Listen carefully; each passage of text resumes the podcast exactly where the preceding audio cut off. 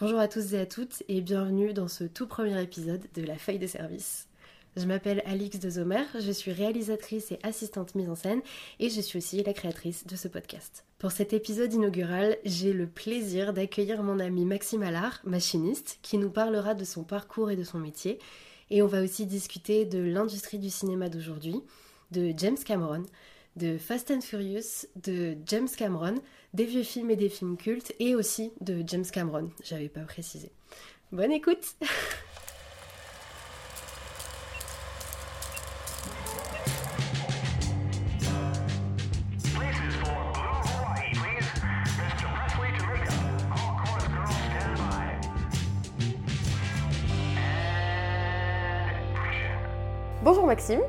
vas-tu Ça va et toi? Ça va très bien, merci. Euh, merci euh, d'avoir accepté mon invitation pour euh, bah, ce podcast qui j'espère plaira aux gens qui l'écoutent et qui te plaira à toi aussi. J'espère que l'expérience sera J'ai trop hâte. intéressante. Tu vas nous parler toi de ton métier qui est machiniste, Oui. machino comme on dit. euh. Machiniste de prise de vue. Oh là là là là. Mais d'abord, est-ce que tu pourrais te présenter en quelques phrases? Euh, ouais, bah, je m'appelle Maxime, je viens de Toulouse, ça fait 8 ans maintenant que je suis à Paris, que je suis monté pour bosser dans le cinéma. Et j'ai commencé par 5 ans de régie, et là ça fait 2 ans, un peu plus de 2 ans que je fais de la machinerie. Et euh, sur quel type de production tu travailles? Est-ce que c'est des clips, des séries, des, la fiction du... J'ai pas de... Enfin, globalement, quand on fait ces- tous les métiers du cinéma, en général, on bosse sur tout. Tous les... Tout, tout, tout, enfin, pub, télé, clip, euh, cinéma. Après, ce qui va faire que tu bosses plus dans un domaine que dans l'autre, ça va être déjà tes goûts. Si par exemple tu veux pas du tout faire de pub, ça t'intéresse pas, que tu veux faire que de la fiction. Et aussi une histoire de réseau. C'est-à-dire qu'aujourd'hui, moi j'ai des copains qui font que de la fiction parce qu'ils n'ont pas de réseau dans la publicité ou inversement. Moi j'ai réussi, euh, c'est un peu du hasard aussi bien sûr, mais à, avoir des, du réseau un peu dans les deux. Donc je fais autant de la pub que de la fiction et ça me va très bien. Et euh, du coup, comment est-ce que tu en es arrivé à faire le métier que tu fais, vu que tu faisais pas machiniste avant? Et ça fait euh, pas si longtemps que ça finalement que, que tu es un peu dans, dans ce métier-là en particulier. Avant, Ouais. tu faisais autre chose. Donc, est-ce que tu peux nous parler un petit peu de comment t'en es arrivé là où tu en es aujourd'hui? Mon parcours depuis le début, Bah oui, qui allez. est un peu long, mais euh, Mais c'est pas grave. bah moi j'ai assez tôt j'ai voulu bosser dans le cinéma. Je voulais faire une école de cinéma comme beaucoup, dans une école publique. Sauf que les écoles publiques, il y en avait à cette époque, il y en avait que 4 en France. Je crois que ça s'est un peu dévié, il y en a peut-être deux de plus maintenant. Je suis arrivé à une époque où le cinéma commençait à devenir beaucoup plus accessible. En tout cas, on se rendait compte que c'était plus accessible. Donc beaucoup de candidats, très peu de places. J'ai pas eu ces concours-là. École privée trop chère. Des écoles privées, il y en a plein. C'est 10 000 euros l'année sur 3 ans, si tu veux, euh, jusqu'au diplôme. J'avais pas du tout les moyens et je voulais pas m'endetter et, et faire un prêt pour aller là-dedans. Et puis euh, mes parents ne voulaient pas, n'avaient pas forcément rien tout ça. Et donc je suis monté à Paris euh, en me disant, ben, je vais euh, à l'ancienne, quoi. Je vais, je vais rentrer, je vais aller démarcher des gens, discuter, vu que je suis quelqu'un de très sociable. Et je me suis, enfin, j'avais fait beaucoup de, de, de jobs étudiants, des, des métiers euh, alimentaires, disons, qui me plaisaient pas forcément, mais qui n'étaient pas affreux et qui payaient pas si mal. Où je me suis dit, bah, vas-y, je fonce, je vais à Paris, je tente, et puis si ça marche pas, je reviendrai à Toulouse et, et je ferai ces métiers-là, euh, tant pis, quoi. C'était quoi que tu faisais par exemple? Euh, j'ai fait, j'étais vendeur à Castorama, j'ai fait de la restauration, j'ai fait éboueur. Et donc du coup, je suis monté à Paris et j'étais allé à la Cité du cinéma pour, parce qu'il y a plein de boîtes de prod, en plus des studios là-bas à l'époque. Ça a un peu changé maintenant, mais et je travaillais en fait sur l'exposition Harry Potter. J'étais hôte d'accueil. Et en fait, euh, bah, le fait de bosser directement dans les studios et près des boîtes de production, ça me permettait de rencontrer des gens, soit des producteurs qui venaient euh, parce qu'il y avait une, euh, une petite cantine où ils venaient des fois manger là-bas, ils venaient, ils connaissaient les gens de l'expo, donc tu rencontrais des gens, tu discutais, et puis de fil en aiguille, j'ai sympathisé avec des gens qui m'ont, où je leur expliquais mon projet de vie, ce que je voulais faire, et qui m'ont mis sur des tournages de clips, alors pas rémunérés, tu vois, mais moi ça me permettait de mettre un pied euh, à l'étrier, de voir ce que c'était un plateau de tournage, de comprendre ce que c'était un métier. Je me souviendrai toujours de mon premier jour où, on m'a dit, bah voilà, euh, tel jour tu, tu feras tel métier, donc régisseur, tu viens tel jour à telle heure. Et puis moi j'arrive les mains dans les poches en me disant, bah ouais, je suis prêt à faire, et le réal qui fait moi, il me fait, mais. euh, Parce que du coup c'était un petit réal, petit clip, donc du coup tout le monde mettait la main à la pâte et qui me dit bah t'as la bible, t'as la feuille de service, t'as ci, t'as ça, t'as fait ci. J'étais ah, bah t- non, j'ai pas tout ça. Il fait bah on peut pas travailler du coup. Non, mais c'est pas toi de faire la feuille de service. Oui non attends, mais est-ce que je l'avais, est-ce que je l'avais sur moi pour savoir Ah, quelle oui. séquence on faisait, à quel Ah oui, moment tout ça. ouais, ouais. Et moi je bah j'avais rien, j'avais pas de stylo, j'avais pas de carnet, j'avais pas de. J'étais là bah non, j'ai pas tout ça. Et donc du coup voilà, vraiment euh, direct, il m'a mis le nez dedans et ça m'a permis de comprendre ce que c'était un tournage et comment ça fonctionnait. Et euh, sur ce film-là, bah, ça s'est bien passé avec la régisseuse générale qui m'a mis sur un autre projet. Et là, j'ai rencontré d'autres gens qui m'ont mis sur d'autres projets. Et très rapidement, en fait, j'ai rencontré des gens qui étaient étudiants dans les écoles de cinéma, qu'elles soient publiques ou privées, et qui faisaient bah, leurs films d'études, soit de fin d'études, soit de fin d'année. et qui avait besoin de régisseurs. Et, euh, moi, j'avais réussi à me faire un, petit nom dans ce milieu-là parce que la régie dans les écoles de cinéma, c'est euh, faire à bouffer. En gros, tu fais le repas du midi euh, et tu t'aides un peu, tu vas faire des courses ici ou là s'il y a besoin, mais rien de plus. Là où le métier de régisseur professionnellement, enfin, le métier de régisseur professionnel va faire des autorisations de tournage, va gérer beaucoup de choses autour du tournage et pas juste s'occuper de la bouffe. Ouais. Et quand tu es étudiant en école de cinéma, tu payes 10 000 euros l'année, tu veux pas faire des salades de pâtes. Bah non. Tu veux toucher la caméra, tu veux poser des lumières, tu veux. Et donc, du coup, bah, ça arrangeait bien tout le monde qu'un petit gars veuille bien faire tout ça. Ça, bien faire des salades de pâtes. Ouais, Donc tu as moi. des recettes incroyables de salades de Ouais, pâtes. bah, j'ai arrêté, j'ai pris ma retraite, mais, mais j'ai eu une époque ouais, où j'en faisais pas mal. Je comptais plus mes heures. J'avais des grandes marmites à la maison, je faisais des, des kilos et des kilos de pâtes. Et donc, euh, voilà, donc pendant 8 mois, 8-9 mois, j'ai fait, j'ai fait que ça. Donc, ça m'a permis de rencontrer plein de gens, mais euh, j'avais pas le sentiment de bosser dans le cinéma. Puis t'étais pas payé surtout. J'étais pas payé, donc euh, ouais, j'étais inscrit à la, à la fac pour avoir les bourses et avoir un peu d'aide financière. Mes parents m'aidaient de leur côté, mais c'était compliqué. Et je commençais un peu à, à baisser les bras, à me dire bon, ben, c'est marrant, tu fais des, des tournages, mais euh, tu fais de la bouffe, quoi. Alors, c'est rien contre la bouffe, hein, les cuisiniers, tout ça, c'est super. Et, en vrai, les cantines de cinéma, c'est trop cool. Je pense que c'est un métier que j'aurais pu faire aussi. Mais c'est pareil, c'est des gens qui sont équipés, qui ont des camions, qui ont du matériel, qui, qui font de, de- de vraies belles choses et qui sont pas euh, avec les moyens du bord euh, à faire de la bouffe un peu naze, quoi. Et donc, du coup, euh, je m'étais dit, bah, je vais peut-être arrêter là parce qu'en fait, ça marche pas, j'y arrive pas. Et, et au moment où j'allais vraiment abandonner, me dire, bon, bah, je vais rentrer à la maison parce que c'est trop compliqué, on m'a appelé sur un film. Alors, c'est enfin, c'est un peu compliqué, mais c'est plein de, de gens qui me connaissaient, que j'avais rencontrés, qu'en discutant, euh, il y a une personne que j'avais rencontrée s'est retrouvée sur ce film-là en tant que stagiaire. Et le prod cherchait un régisseur pour ce film-là. Et vu que c'était un film hors annexe, donc très mal payé, enfin, oui, très mal payé, qui Tu est peux expliquer deux secondes c'est quoi hors annexe? Ça veut dire quoi? Ouais, en fait, dans le cinéma, il y, a des- il y a des conventions. Et donc, il y a, y a convention USPA qui est pour la série, la télé. Et puis, il y a annexe 3, annexe 2, annexe 1. Et en fait, c'est des. Comment expliquer ça? Selon le budget du film, euh, tu, as, tu, tu peux prétendre à un certain salaire en fonction de ton poste. Mhm. Et donc, euh, un film qui, a, qui est annexe 3, par exemple, qui a moins de budget qu'un annexe 1, euh, te payera moins. Et, et donc, du coup, il y a, des films qu'on dit hors annexe. Je sais pas si c'est. Enfin, si, légal, si, je pense que si, mais c'est un peu compliqué parce que c'est un peu. Tu t'arranges avec la prod, en fait, sur plein de choses. Et là, en l'occurrence, j'étais pas payé un tarif qui est dans la convention collective et qui est le minimum syndical, tout ça. Mais bon, quand tu, quand tu débutes et que t'as pas d'argent et qu'on te propose d'être tu sais payé. pas trop vraiment exactement Et surtout je se savais pas ce que c'était une convention, je Voilà, savais pas ça. comment ça marchait. Moi, on me dit, ça dit de faire un film et tu vas être payé. Je dis, ah bah oui, ça Bah fait un an ouais. que je fais des films et que je suis pas payé, donc évidemment que je suis chaud. Et euh, donc, je me suis retrouvé sur ce, sur ce film-là, qui est le film Hostile de Mathieu Thury. Et euh, c'est un film de genre qui s'est tourné dans trois pays. Et donc, moi, je devais être régisseur général sur la partie France. Alors, euh, alors j'étais régisseur général, c'était vraiment mon poste, j'étais chef de poste et je gérais une équipe de, de- de trois personnes. Mais euh, c'est, euh, comment dire, c'était très simple parce que la prod avait déjà mâché la moitié du travail et que finalement, je faisais un peu ce que je faisais sur un film étudiant dans la logistique, en un peu plus poussé, parce que la prod avait déjà mâché le travail et puis parce que le budget ne permettait pas de faire des folies. Donc c'était euh, quand même relativement simple. C'est-à-dire qu'à cette même époque, j'avais 21 ans à ce moment-là, j'allais sur mes 22, euh, on m'aurait proposé poste de régisseur général, mais sur un, long métrage qui est dans la convention, qui est annexé, qui est, qui est, qui est, qui est très bien produit, euh, j'aurais fait couler le film, parce que j'avais pas les connaissances pour. Mais Mhm. là, pour ce film-là, vu que j'étais très bien guidé par les producteurs, etc., ça s'est bien passé. Et donc, j'ai fait mon premier film euh, payé, premier long métrage, premier film qui est sorti au cinéma, Et ça, c'était au bout de combien de temps au bout de, de un an. Au bout d'un an. Ça faisait un an que je faisais du, du bénévolat, ouais. Ça fait plaisir. Oui, de fou. Et donc là, ça a très bien marché. Derrière, sur mon CV, bah, tu mets euh, régisseur général long métrage. Ouais, Bon, ça- tout le monde est là un peu. Ouais, c'était pas un vrai film. C'était... Si, si, c'était un vrai film. Bon, c'était plus facile que sur d'autres films, mais c'était un vrai film. Et bon, bref, ça m'a permis de, de, de, de prouver aux gens, à tous les régisseurs généraux euh, qui bossaient à Paris, de, que bah, j'étais capable, que je savais faire, que je connaissais les plateaux, que j'avais fait du, de la fiction. Et donc, après, euh, petit à petit, on, on m'a appelé. euh, et donc, j'ai fait mon petit réseau de régisseurs. Et donc, j'ai fait de la régie pendant 5 ans. J'étais passé, au bout de 3 ans, j'étais vraiment passé devenu régisseur général. Donc là, j'étais chef de poste sur de la pub, sur de la fiction, euh, sur de la série, sur plein de choses. Et donc j'avais mes équipes. Euh, j'ai une période quand je suis passé chef, j'ai une grande période où j'ai fait beaucoup de web. Donc Golden Moustache, Studio Bagel, et oui, et Webedia. Donc avec tous les youtubeurs, McFly, Carlitos, Squeezie et compagnie. Euh, longtemps j'ai fait ça et puis j'ai voulu changer pour euh, plein de raisons, notamment financières. Parce que la régie, c'est le métier qui paye le moins bien. Alors ça paye très bien. hein. C'est compliqué. En fait, ça dépend, de, je pense, du milieu social dans lequel tu viens. Moi, j'ai grandi avec des parents qui touchaient le SMIC. Bon, j'ai pas été malheureux, j'ai eu tout ce que je voulais, mais t'arrives régisseur, même si tu fais beaucoup d'heures, tu gagnes plus que ce que tes parents gagnaient à la même époque. Tu te dis, bah c'est super, je gagne très bien ma vie.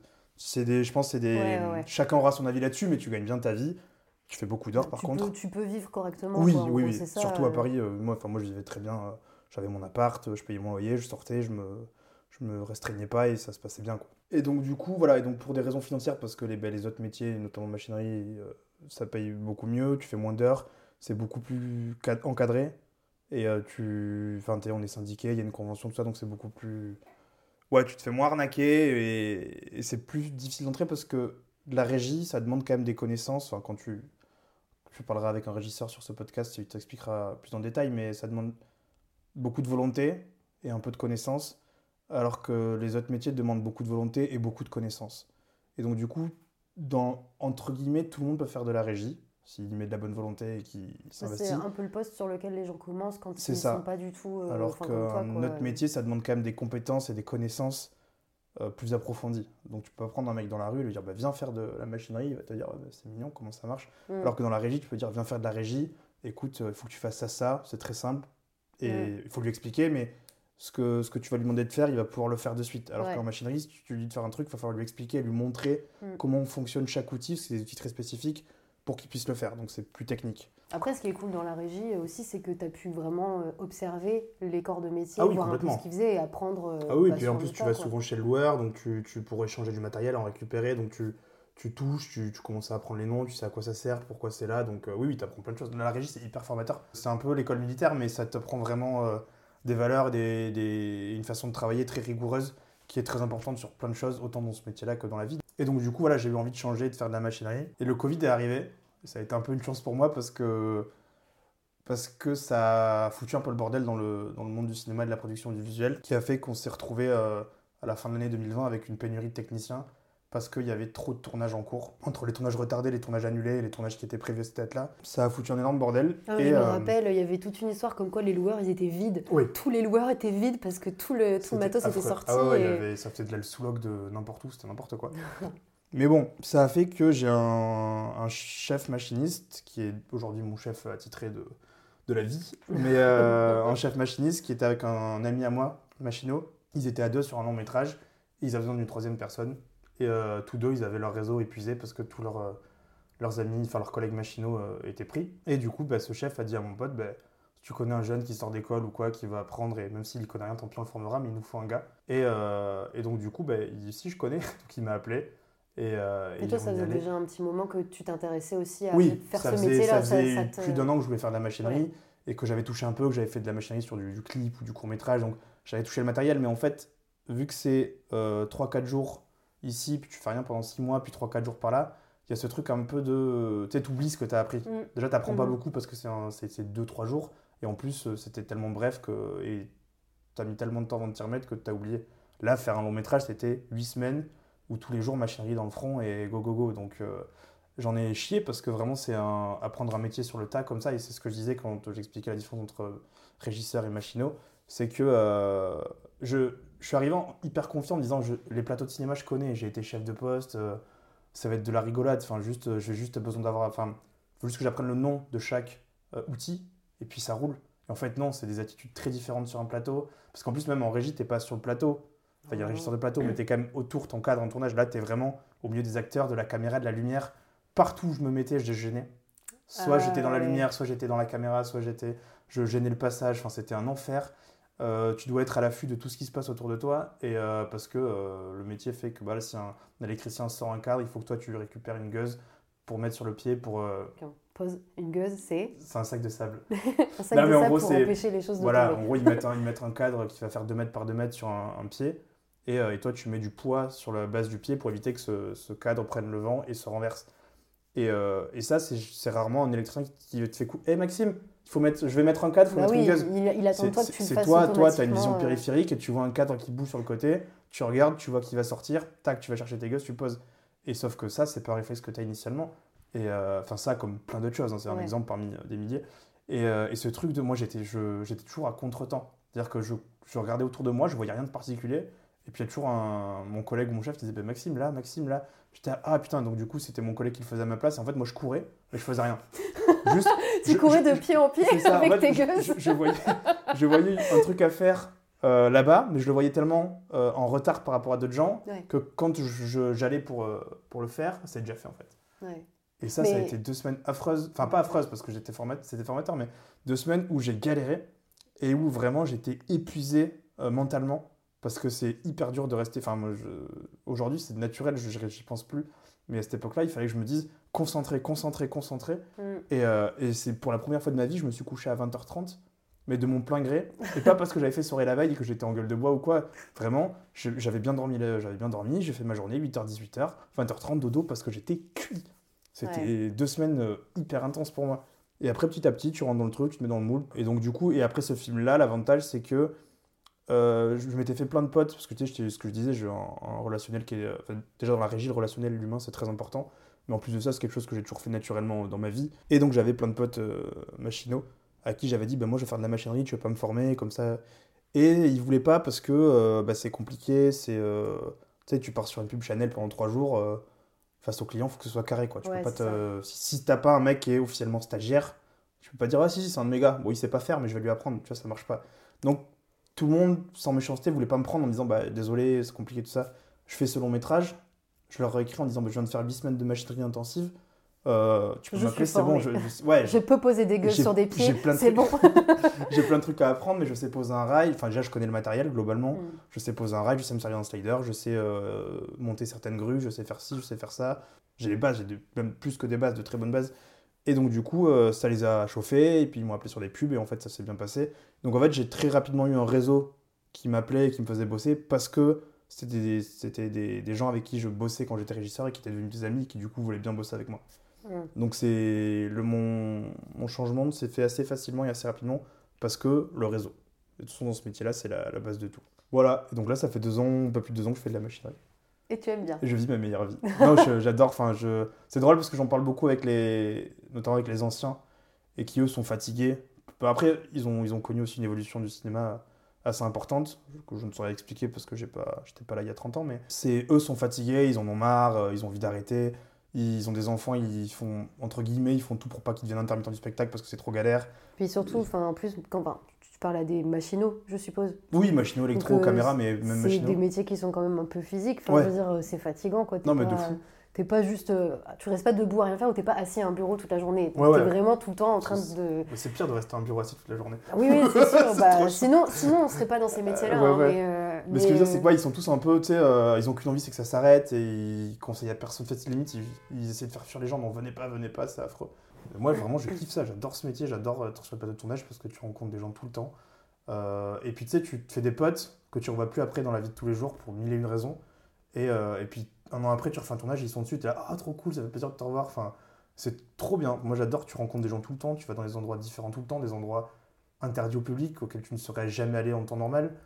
Euh, Enfin, il y a tellement de choses et c'est hyper enrichissant. Et quand les gens me disent, parce que c'est qu'on peut faire des semaines de. En général, c'est des semaines de 49 heures, 50 heures, et on peut en faire 60, 70, 80 selon les projets. euh.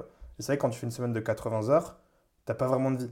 Non. Mais euh, Mais t'as la vie sociale du tournage, quoi. ouais, c'est ça. Moi, je me, enfin, en tournage, je me dis pas c'est le boulot. Ouais. Je sais pas, on se marre, il se passe plein de choses, euh, on fait plein de trucs différents tout le temps. Et alors, je dis pas que j'ai envie de faire ça toute ma vie parce que j'adore euh, sortir, aller dans les bars avec les potes, aller en boîte, les vacances, le week-end, tout ça, mais je sais pas, je, au boulot, je me sens pas au travail. Juste, Ouais. je kiffe, c'est trop bien. Et tu penses pas que dans, bah, dans 20 ans, dans 30 ans, tu seras pas comme ces vieux là euh, Enfin, c'est vieux, mon dieu, c'est horrible comment je dis ça? Ces vieux là vieux qui. Ces vieux cons Non, non, mais tu seras pas comme ces, ces plus vieux de la vieille, on va dire, euh, qui sont un peu saoulés, qui sont fatigués, qui en ont marre. Ou... Peut-être, je sais pas. Euh, je pense qu'aussi le physique va beaucoup jouer. Enfin, quand j'ai été formé, quand on m'a appris, on m'a bien fait. Tu sais, moi, le, le petit jeune dynamique qui veut tout faire et montrer qu'il est, qu'il est vaillant, qu'il porte plein de trucs sur les épaules. Ouais, Et ouais. tout de suite, on m'a dit voilà, voilà. Ouais, tu te cramer. Tu calme-toi. cramer. Ouais, ouais. tu, tu portes pas les trucs lourds tout seul, même si t'en es capable, c'est pas la question. On n'est pas en train de. C'est pas un concours de force, quoi. Genre, euh, ça, on le prend à deux, ça, on le prend à trois, euh, ça, tu peux le faire tout seul. Enfin, Mm. c'est rien de se faire mal. Très vite, on m'a expliqué plein de choses sur euh, comment entretenir son physique et pas, et pas se tuer le dos euh, au bout de 10 ans de métier et arrêter, quoi. Donc, on fait quand même très attention à ça. Et peut-être, je sais pas. En fait, je, quand j'y réfléchis, il n'y a aucun autre métier qui est un peu similaire à celui-là qui me plaît. Enfin, moi, je pourrais pas être dans un bureau. euh, C'est vrai que je pense qu'il n'y a pas beaucoup de, il y a pas beaucoup d'équivalents. C'est vraiment une sorte de, de microcosme spatio-temporel hyper particulier, le, le Ouais, monde ouais. euh, du ciné et de l'audiovisuel. euh.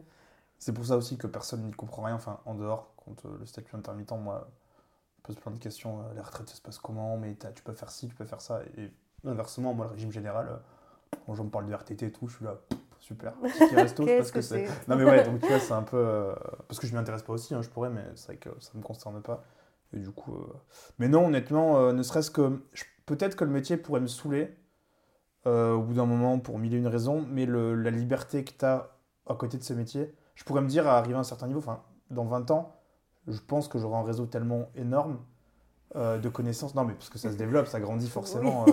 c'est pas.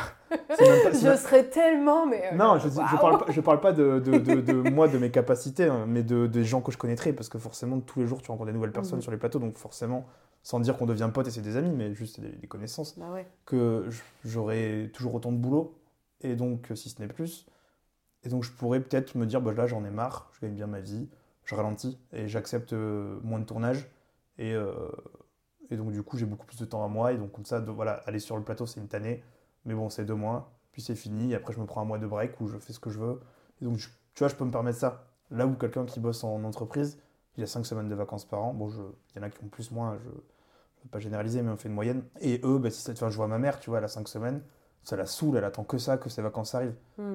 Moi, c'est pas le cas aujourd'hui, c'est même presque l'inverse. J'ai envie de bosser. Et quand j'en aurai marre, ben, je pourrais être dans ce mood-là aussi, ça me saoule d'aller bosser. Mais j'aurais pas une semaine à poser en juin. Ouais. Non, bah là, je prends, euh, je prends deux mois, juillet, août, j'ai pas envie de bosser, je bosse pas. De Mhm. toute façon, j'ai mon statut et j'ai fait mes heures pour renouveler mon statut. Et on y retourne, quoi. Ouais. Donc, euh, au pire des cas, si vraiment ça me saoule, et honnêtement, je pense pas, je pourrais euh, réduire et, et prendre plus de temps pour moi et mon travail, quoi. Parce que aussi, ce qui va. Enfin, t'es pas payé non plus la même chose selon le projet sur lequel tu travailles, comme tu disais tout à l'heure. Ouais. Parce que je sais qu'il y a des gens, ils font trois pubs dans le mois. Donc ça leur prend pas forcément beaucoup de temps, parce que les pubs, c'est pas sur des semaines que ça s'étale. Ouais, quand ça euh, des tu pubs, fais des tournages, enfin, en Non, général, en général, ouais. c'est euh, quelques jours, tu vois, donc t'en fais plusieurs par mois, mais t'es tellement bien payé en général que t'as pas forcément besoin de travailler plus que ça, et après, euh, Ouais, si tu veux pas, oui, tu peux. euh. Après, voilà, faut avoir un bon réseau pub. C'est des, ouais. c'est ce qu'on appelle des planques. Mais si tu as un bon réseau dans un certain domaine avec certaines personnes, oui, ça va aller très vite. Mm. Et euh, bah, du coup, on a un petit peu survolé ça. Euh, Est-ce que tu pourrais euh, un petit peu plus expliquer en quoi consiste ton métier exactement? On a parlé de gueuse et de pied. et donc, en gros, bah, la machinerie, c'est tout ce qui est. nous, on est, très, on est un corps de métier qui est très lié à la caméra et à la lumière. Et on s'occupe de toutes les installations. En gros, enfin, le, le gros du travail, c'est faire les mouvements de caméra. Donc, que ce soit installer un rail de travelling avec un chariot de lit pour faire des, ce qu'on appelle des travelling, donc des mouvements linéaires, ou des grues, ou euh, des accroches voitures, accrocher une caméra sur un capot de voiture, accrocher une caméra sur un plafond pour faire un top shot, ou plein de choses. En fait, c'est notre métier, c'est de pouvoir permettre à la caméra et à la lumière d'installer euh, leur projecteur ou leur caméra là où le, réalisateur et le chef opérateur veulent le mettre. Donc on arrive dans un lieu, quel qu'il soit, où on nous dit, bah voilà, là on veut que le plan ce soit ça, que la caméra soit axée comme ça depuis telle hauteur ou tel endroit.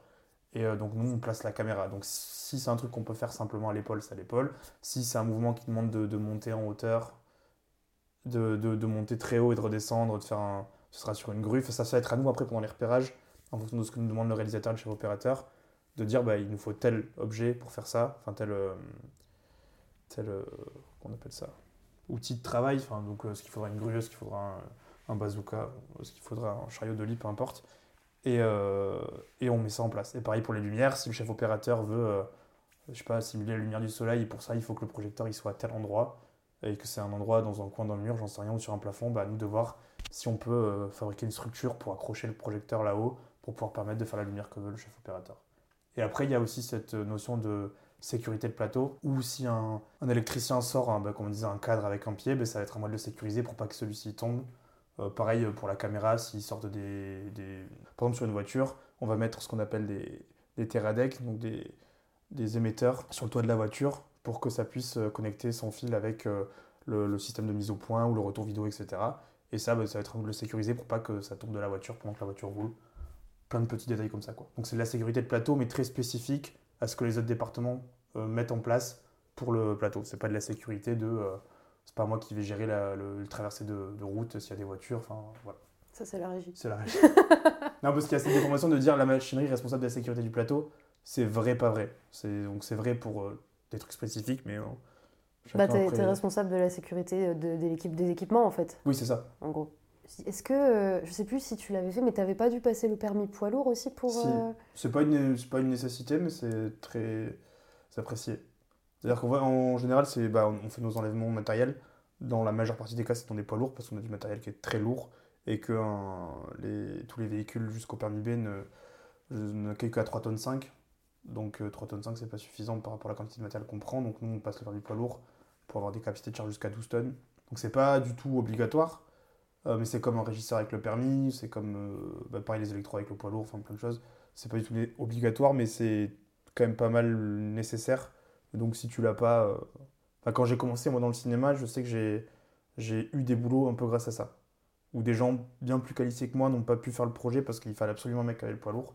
Et où moi, même si j'étais qualifié, mais avec beaucoup moins d'expérience, on m'avait pris parce que j'a- j'avais le permis. Quoi.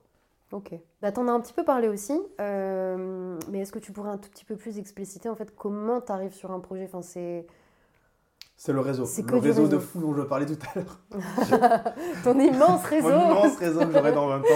Non, ouais, c'est que du réseau, c'est des- c'est du bouche-oreille. Enfin, quand tu commences, tu démarches. Ça, tu connais, tu l'as fait aussi, mais euh, tu, fouines, tu fouines et, euh, via LinkedIn, Instagram, j'en sais rien. Enfin, ça peut être n'importe où. Tu, tu vas trouver euh, telle ou telle personne de, à tel poste qui bosse sur, sur ce film-là. T'envoies des messages pour que toi retomber sur la personne qui t'intéresse. En l'occurrence, je sais que sur un de mes premiers projets, euh, c'est la série Nox de Canal+, euh, j'étais tombé sur le, le repéreur. Donc c'est le mec qui s'occupe de chercher les décors. C'est un mec qu'on appelle, on lui dit bah, il me faut une église qui ressemble à ça, il me faut un hangar, il me faut ci. Et lui, il fait le tour de la région pour trouver un peu euh, les décors qui correspondent à, ce qu'on recherche. Et je vois qu'il est repéreur là-dessus et je lui avais écrit en lui disant bah, je cherche le numéro du régisseur général parce que je voudrais bosser sur la série. Il m'a donné son contact, je l'ai contacté et on s'est rencontrés, on a passé un entretien et il m'a embauché. Et donc voilà, donc c'est au début tu commences comme ça, de toute façon c'est que et puis du bouche à oreille, c'est-à-dire que bah, tu, te fais un pote et ce pote-là, bah, si t'aimes bien et qu'il faut que tu bosses bien, il va te conseiller à d'autres gens. euh. C'est c'est que du réseau ce métier-là. C'est beaucoup de, rapports humains, comme je disais, et, euh, et aussi bien bosser. Parce que tu peux être sympa, si tu bosses pas bien, euh, ça marche pas. Et inversement, des gens qui bossent très bien mais euh, qui ont pas bonne réputation et qu'on n'appelle pas parce qu'en fait, euh, en faire de bosser avec eux. Quoi. Et donc, du coup, concrètement, toi, ton CV, là, il est pas du tout à jour depuis... Non, euh, vous pouvez aller voir mon IMDB si vous voulez, qui est pas parfaitement à jour mais qui est pas mal, je pense. en fait, c'est limite, c'est ça maintenant qui sert de CV. Oui. Enfin, je veux dire, tu vas entendre parler de quelqu'un, tu vas aller checker sur euh, IMDB s'il a fait des trucs. Et... Ouais, oui, oui, après, faut. Oui, c'est pas, c'est pas hyper précis. Enfin, sauf si t'as un IMDB Pro, je pense. Mais... Ouais. Parce que j'ai déjà été, moi, euh, étalonneur sur un film.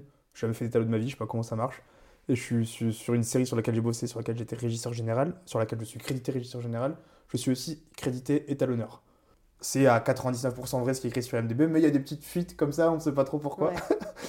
Et, euh, et voilà, mais donc du coup, oui, ça reste un peu notre, notre CV. Mais quand tu commences et que tu as fait que des. Parce que sur, sur ça, il n'y a que des gros, fi- enfin, des gros films. Non, tu me diras, le court-métrage qu'on a fait ensemble, il est dessus. Mais euh, il y a des. C'est principalement des gros projets. Donc si tu as fait plein de petits courts-métrages ici et là, il y a des grandes chances que ce soit pas écrit, donc du coup, ça te... Ou alors toi, tu peux le rajouter manuellement. Oui, voilà, ça. Mais oui, ça, ça te sert un peu de CV, quoi. Parce que j'ai pas de LinkedIn, enfin si j'en ai un, mais euh, je ne Ça pas, quoi. sert à rien. Oui, Dans puis j'ai pas de CV papier. À une époque, oui, je le mettais à jour à chaque fois, mais euh, parce que j'avais pas de réseau et que je postulais et que je voulais prouver à des gens Que t'as- t'avais ce que j'avais fait, choses, que j'avais les compétences. Quoi. Bah oui, voilà. Aujourd'hui, j'ai plus à prouver parce que c'est en fait c'est les c'est les gens qui servent de de gage. Quand un c'est-à-dire que si aujourd'hui on m'appelle pour faire un film que je peux pas le faire, mais que je te dis bah toi, Alix, euh, je connais quelqu'un qui peut le faire à ma place parce que moi je suis pas dispo, il s'appelle Alix. Le, le chef qui m'a appelé me fait confiance, donc du coup il te fait confiance. Hmm.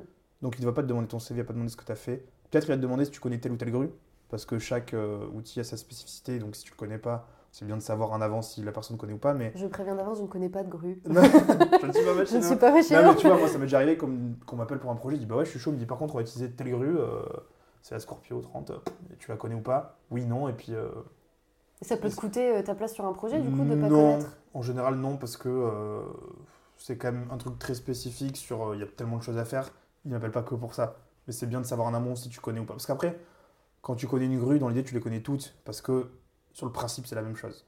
C'est juste le montage et tout. Après il y a toujours les, les notices. T'as un, un manuel Ikea dans les, dans les boîtes pour pouvoir le monter, mais bon, il y a toujours au moins un gars qui sait et qui peut chapeauter un peu l'équipe.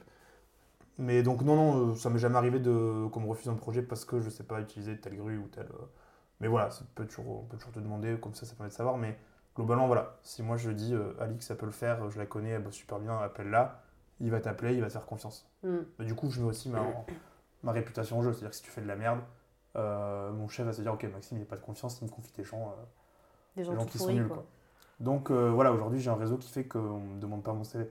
Soit en- si on m'appelle, si c'est une personne que je connais, elle sait ce que je vaux et on y va. Si c'est une personne que je connais pas, elle m'appelle parce que telle personne qu'elle connaît très bien m'a conseillé, du coup elle me fait confiance. Ouais. Et comment ça se passe sur le tournage, par exemple C'est quoi une journée type pour toi Même si les journées ne se ressemblent jamais, Ouais. elles sont toutes différentes.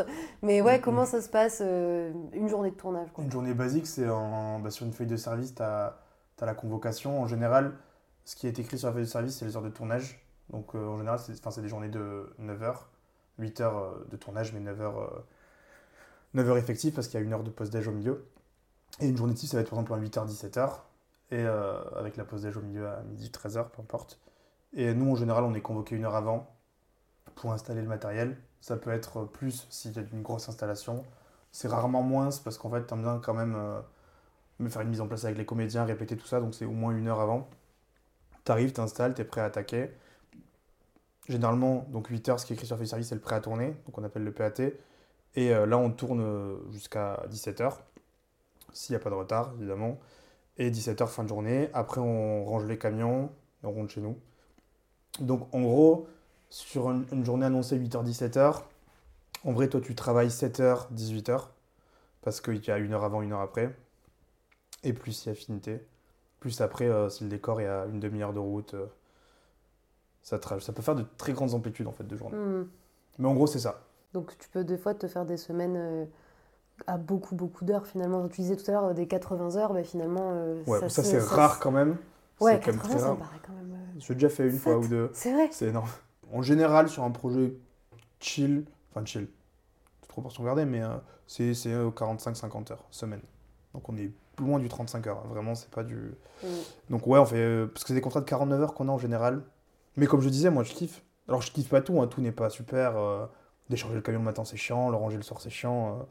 pas- voilà, tu vois, il y, a- il y a plein de trucs. Et puis selon le décor, tu sais, quand tu tournes dans un studio de, de 20 mètres carrés, euh, parce que c'est décor appartement pauvre, euh, t'es là super. Enfin, en fait, tu te retrouves à 20 techniciens dans 20 mètres carrés, c'est pas rigolo. Ah. Tu vois, il y a des trucs. Par contre, après aussi, des fois, tu tombes dans le Louvre de nuit. euh, tu vois, il y a, enfin, t'es tout seul dans l'allée des grands tableaux. Enfin, tu vois, il y a plein de trucs. Ouais. Tu tournes dans des prisons, tu tournes dans des. J'ai tourné dans les égouts de Paris. Alors, c'est pas sexy comme ça, mais en vrai, C'est te fun. dire que t'es dans les, dans les galeries, t'es dans tes sous. Enfin, tu vois, il y a des trucs quand même cool. Bon, du coup, tu disais que tu fais pas mal de, tu fais pas mal de projets différents, autant de la, autant des longs métrages que des pubs, des Oui, c'est les etc. deux gros trucs que je fais. Après, il y a les séries. Enfin, il- enfin, on différencie cinéma et télé. Ouais. Donc, il y a les longs métrages ciné, puis il y a les téléfilms ou les séries télé. Donc, du coup, ouais, je fais les trois gros axes c'est pub, euh, cinéma et télé. Mhm. Et le clip, euh, c'est plus rare. Et le web aussi.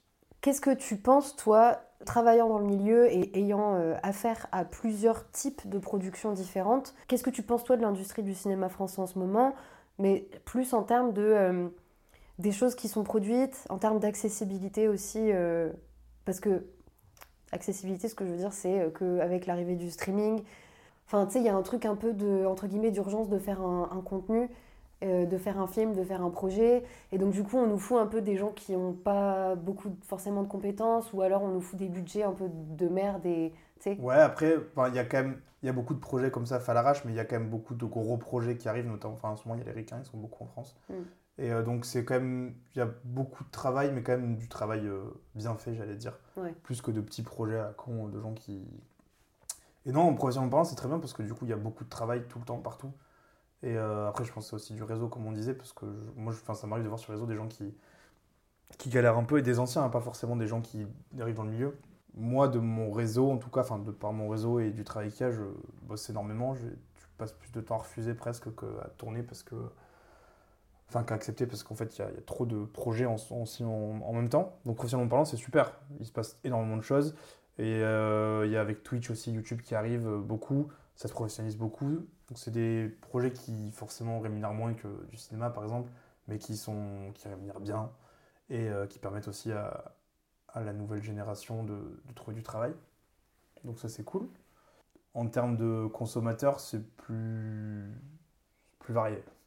Ce qui, du coup, ce qui est bien, c'est qu'il y a plein de choses, mais il y a euh, trop de choses et trop de mauvaises choses. Alors, c'est purement subjectif. hein, Il y a tellement de choses que même les, les bonnes choses qu'on me conseille, j'arrive même plus à les regarder parce que j'en peux plus. Et euh, je suis en surdose, je binge-watch pas. Je l'ai déjà fait à une époque, euh, sur une, une, deux fois, mais en vrai, euh, c'est- c'est c'est plus agréable. C'est-à-dire que même une série que j'adore et où j'attends la saison suivante, quand la saison sort, je j'en peux plus. Et j'ai retrouvé du plaisir à mater. euh, là, je le fais avec la série The Last of Us qui est sortie récemment. J'ai retrouvé du plaisir à regarder des séries qui sortent un épisode par semaine. Mm. Parce que du coup, c'est pas t'as 10 épisodes et t'en t'en bouffes 3-4, et puis demain 3-4, et puis après c'est fini. C'est que là, on te force, on te régule en fait. Et, euh, et ça t'évite de trop en bouffer. Tu, prends, t'as cette- ce- tu retrouves ce truc de Putain, j'ai hâte du prochain épisode, c'était Ouais. trop bien. Et là, j'ai ça avec The Last of Us parce que j'adore. Et, euh, et c'est très agréable. Donc, j'ai arrêté de. Je regarde plus plusieurs séries en même temps. Je regarde qu'une seule à la fois. Et je n'attaque pas une nouvelle série, même si elle a l'air incroyable, tant que j'ai pas fini la première. Mm. Euh, j'ai arrêté aussi de mater des séries qui, qui ont trop de saisons, qui sont déjà trop en place. J'arrive plus à rattraper les wagons en route. Et donc, du coup, je, si je passe à côté, tant pis. Ouais. Et euh, plein de choses. Enfin, tu vois, j'aurais été incapable de rattraper un Game of Thrones si on était saison 6, quoi. Ouais, ouais, ouais. J'ai plein de potes qui ont fait ça. Je ah, vraiment, Ouais, non, rattraper. Euh. En plus, Game of Thrones, il y avait ce truc de. On attendait toutes les semaines un nouvel épisode, c'était quand même cool. Oui, ça, quoi. ça marchait bien. Dommage que la série était nulle. Non, la série était pas nulle. la fin, ok, mais pas la série quand même. Ouais, les, les cinq dernières saisons. C'était trop bien. Mais, T'aimes pas euh, les dragons et les gens qui se tuent et les, et les frères et Si, sœurs si, qui il y a un mec qui a fait ça hyper bien, c'était euh, c'était Peter Jackson. Moi, il n'y avait pas le- les frères et sœurs, mais il y avait les dragons et les gens qui se tuent. C'est vrai. Bref, tout ça pour dire que j'ai retrouvé du plaisir à, à mater tranquillement et sur la, la durée une série et à vraiment prendre de plaisir plutôt qu'à surconsommer. Et il y a beaucoup trop de trucs, encore une fois, c'est subjectif, mais euh, nuls qui sont faits, qui sont produits. Et en fait, on joue. Mais en fait, c'est le problème, c'est qu'on juge pas la qualité, on juge vraiment le- la rentabilité Ouais, ouais. et le visionnage. Et il y a plein de très bonnes séries qui. Quand je dis très bonnes séries, c'est objectif, c'est pas en mode moi j'adore, c'est trop bien. C'est vraiment qui, qui ont un vrai travail scénaristique. C'est des choses qu'on n'a pas forcément vues. Alors, c'est pas du tout neuf, mais c'est pas un truc qui a, qui a été fait 15 fois. Et c'est annulé parce que pour des raisons. toujours C'est toujours un peu sombre les raisons pour lesquelles ils annulent. Et à l'inverse, plein de séries où j'ai maté une ou deux saisons où c'est affreux sur plein d'aspects et pour une raison qui m'échappe, ça, ça marche. Ou en tout cas, les, les diffuseurs sont contents et donc Ouais. du coup, ça continue 9, 10, 11, 15 saisons. T'es là. pff, flemme. Ouais, En fait, euh, c'est bon quoi. et trop, en fait, c'est- ce, qui est- ce que j'aimais bien moi au début avec l'arrivée de Netflix, quand il y avait que Netflix, c'était que ils voulaient se démarquer du cinéma et ils osaient. Donc, en fait, j'ai l'impression qu'ils finançaient tous les scénarios que le cinéma ne voulait pas.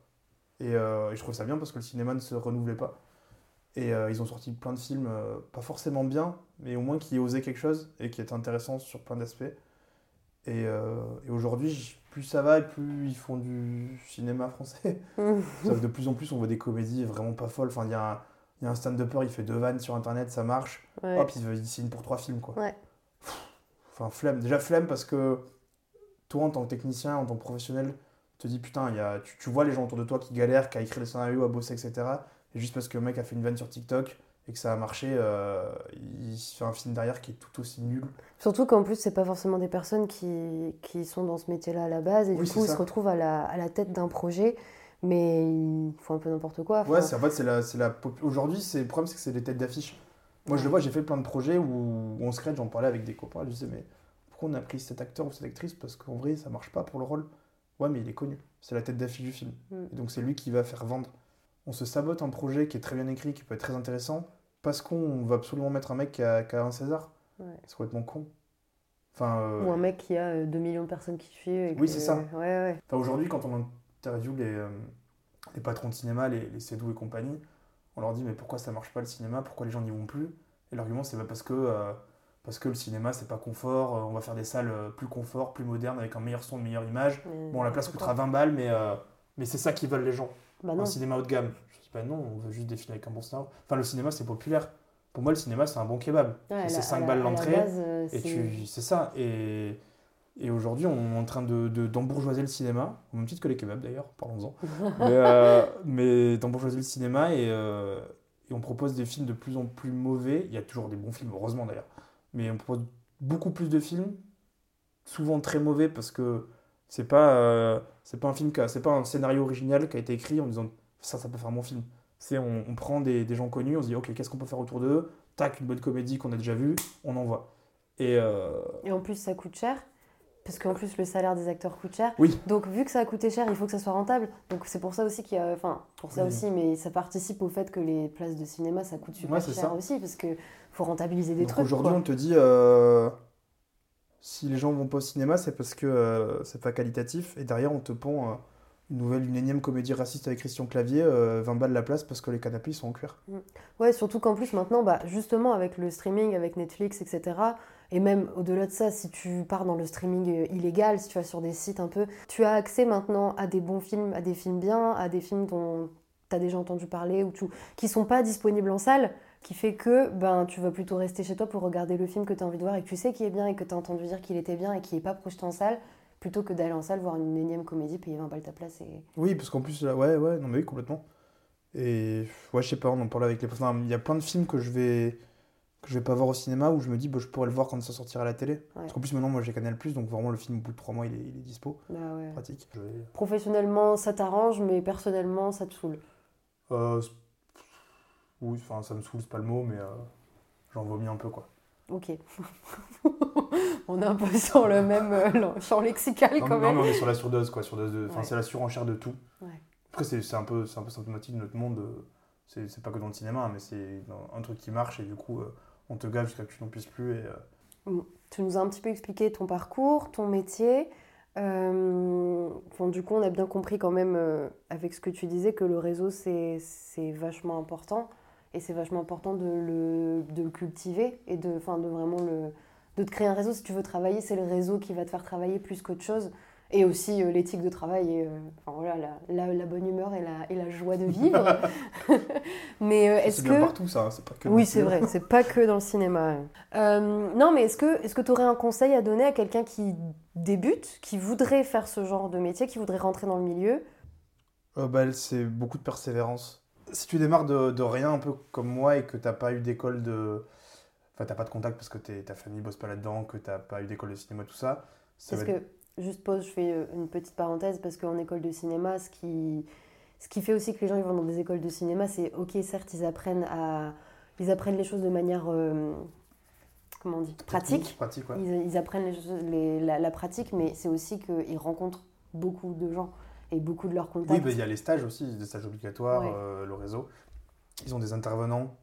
Ce qui fait qu'ils ils sortent de l'école en ayant quand même une base Ouais. de gens euh, qui pourraient potentiellement les faire travailler. quoi. Complètement. Et le but, c'est pendant leur stage, parce que tu as toujours un ou deux stages obligatoires, je crois, c'est de, bah, si ça match bien, de garder contact avec ton chef pour Mm. euh, rebosser derrière. Quoi. Et donc, oui, si tu pars de rien, c'est euh, beaucoup de persévérance, faut pas baisser les bras. Et, euh, et c'est un peu long, faut Mm. être patient. Enfin, ça, en fait, c'est tout rien, c'est aussi une part de chance. Parce que tu peux être hyper motivé, donner à fond, etc. Si, si euh, l'univers veut pas que tu ailles là-dedans, tu vas galérer plus qu'une personne qui, bah, première personne à qui il parle, ça matche bien, il a du boulot. Bon, Ouais. c'est pas, je vais pas vous dire ça. Je peux pas euh, quantifier le, le temps que ça va prendre euh, de rentrer là-dedans, mais ça peut être long. Moi, ça m'a pris un an quand même.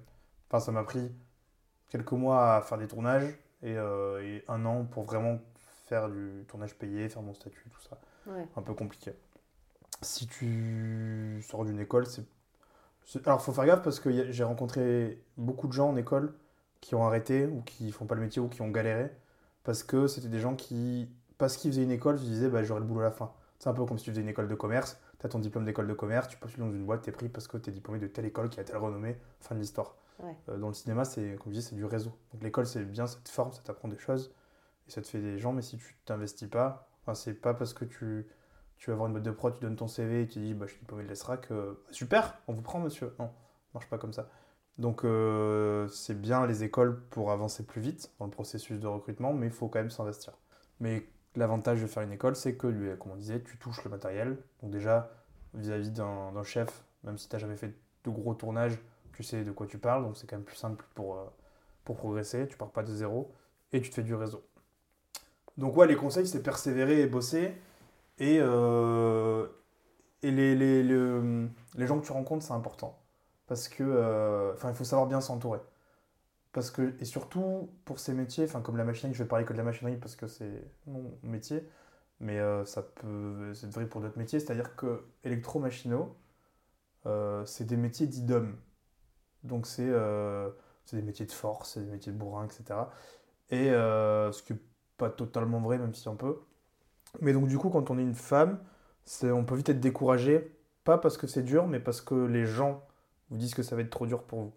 Et ça, c'est un peu compliqué à accepter, même s'il y a de plus en plus de femmes qui font ces métiers-là, donc c'est cool. Entre les gens qui veulent pas travailler avec des femmes parce que euh, mauvaise expérience ou parce que c'est trop dur, t'arriveras pas à porter ci ou ça, ce qui est complètement con, mais. euh, Et euh, les gens qui, qui ont connu le métier, moi j'ai aussi croisé beaucoup d'anciens qui euh, faisaient tout pour décourager les nouveaux, hommes ou femmes, peu importe le métier, en mode euh, c'est un métier en perdition, il n'y a plus de place, C'est c'est bouché, euh, change de voie parce que tu vas, tu vas jamais y arriver. Bah si, en fait, ça pas de. Il y a beaucoup de monde, effectivement, mais euh, si tu bosses bien, tu te donnes, tu vas y arriver comme tout le monde. Et euh, donc, ouais, c'est beaucoup de persévérance et vraiment le, le rapport humain, le relationnel, quoi. Il faut. Enfin, je, je, je dis pas ça en mode soyez sympa avec les gens, ça c'est évidemment. Mais euh, discuter, montrer que vous êtes présent, euh, si vous commencez à bosser un peu, renvoyer des textos ou des mails régulièrement aux gens avec qui vous avez bossé. Pas tous les jours, c'est chiant. Mais euh, voilà, toutes les deux semaines ou tous les mois. Ah, bah, je suis dispo si t'as besoin, m'oublie pas. Parce que, en vrai, c'est con, mais euh, tu reçois un mail d'un- d'une personne qui te dit ah, que t'avais oublié, entre guillemets, qui te dit ah, bah, si t'as besoin, je suis dispo. Et puis deux jours après, t'as besoin d'un gars, tu vas penser à lui parce que t'as reçu un mail ou un texto deux jours avant. Donc, c'est bien de toujours montrer qu'on est présent, montrer qu'on est motivé, qu'on bosse. Et surtout pas lâcher. Et je disais bien s'entourer parce que, que vous soyez un homme ou une femme, et quel que soit le métier que vous vouliez faire, machine électro, euh, script, assistant réa, peu importe, euh, il faut bosser avec des gens qui vous tirent vers le haut. Et euh, ça ne veut pas dire qu'ils qu'ils vous assistent et qui vous font tout à votre place, mais c'est des gens qui vous font confiance, avec qui vous pouvez bosser, qui vont peut-être vous conseiller et qui vont jamais vous dire tu n'y arriveras pas euh, pour telle ou telle raison, ou c'est trop compliqué le métier, euh, aujourd'hui il est bouché, tu n'y arriveras pas. Enfin voilà. Il faut s'entourer d'ondes positives et de gens qui vous tirent vers le haut, qui vous aident à progresser et qui vous feront rentrer dans le milieu euh, Mhm. d'une manière ou d'une autre. Enfin, de toute façon, vous- si vous rentrez dans le milieu, c'est parce que vous l'avez décidé, parce que vous vous êtes donné les moyens pour. Après, ça va être, euh, comme je disais, c'est un peu du hasard, de la chance, des rencontres. Soit tu rencontres très rapidement des gens super et t'avances et, euh, et tu rentres dans le milieu, soit tu tombes sur des cons. Et au début, c'est un peu compliqué, mais il faut pas se décourager quand on tombe sur ces cons-là parce qu'ils sont minoritaires et que de toute façon, des cons, il y en a partout. Et euh, quel que soit le métier. Et puis voilà, beaucoup de, courage et d'envie. Mhm. Alors là, je vais passer à la partie euh, qui est très chouette de ce podcast, que j'ai décidé de nommer le portrait filmois, car j'ai voulu faire un jeu de mots avec portrait chinois et film, donc ça donne le portrait filmois. Mais en fait, ça n'a vraiment rien à voir avec un portrait chinois, parce que les portraits chinois, c'est genre, si tu étais telle chose, que serais-tu? Là, ça n'a rien à voir du tout. Nul Je me casse de cette émission. Euh, je vais commencer par la question, une des questions chiantes que tout le monde te pose quand tu dis que tu, que tu travailles dans le milieu du cinéma. Quel est ton film préféré? J'en ai, j'en ai 8000, mais euh, si je devais en choisir un, je te dirais Memories of Murder de Bong Joon-ho. Je sais pas, il m'a marqué. Pour, euh, je peux pas dire pourquoi parce que ça va spoiler. Il y a un peu prescription parce que le film est sorti il y a très longtemps, mais euh, si vous l'avez pas vu, je vous le conseille. Et euh, comme beaucoup de gens, je pense que c'est un peu cliché de dire j'aime bien Bong Joon-ho parce que après sa filmographie est superbe. C'est un de ses premiers films et j'ai adoré. C'est un thriller euh, policier sur une enquête sur un, violeur et euh, le film est incroyable. Et donc j'aurais pu citer mille, enfin vraiment plein d'autres films parce que il y a plein de, chefs-d'œuvre que j'adore. Mhm. Mais vu qu'il faut en choisir un, ce sera Ouais. celui-là. Moi, je sais que j'ai plusieurs films préférés, mais c'est genre selon certains critères. Enfin, genre, j'ai aïe, j'ai un film préféré, mais c'est parce que c'est le film qui m'a donné envie de faire du cinéma.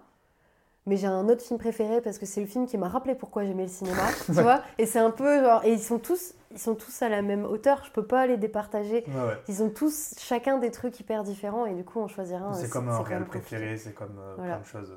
Donc toutes les questions que je vais poser sont vont être très chiantes. Bah, je vais choisir du coup. Il faudra des choix.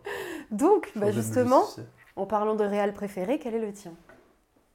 Euh, si je devais en choisir qu'un seul, euh, je mettrais David Fincher.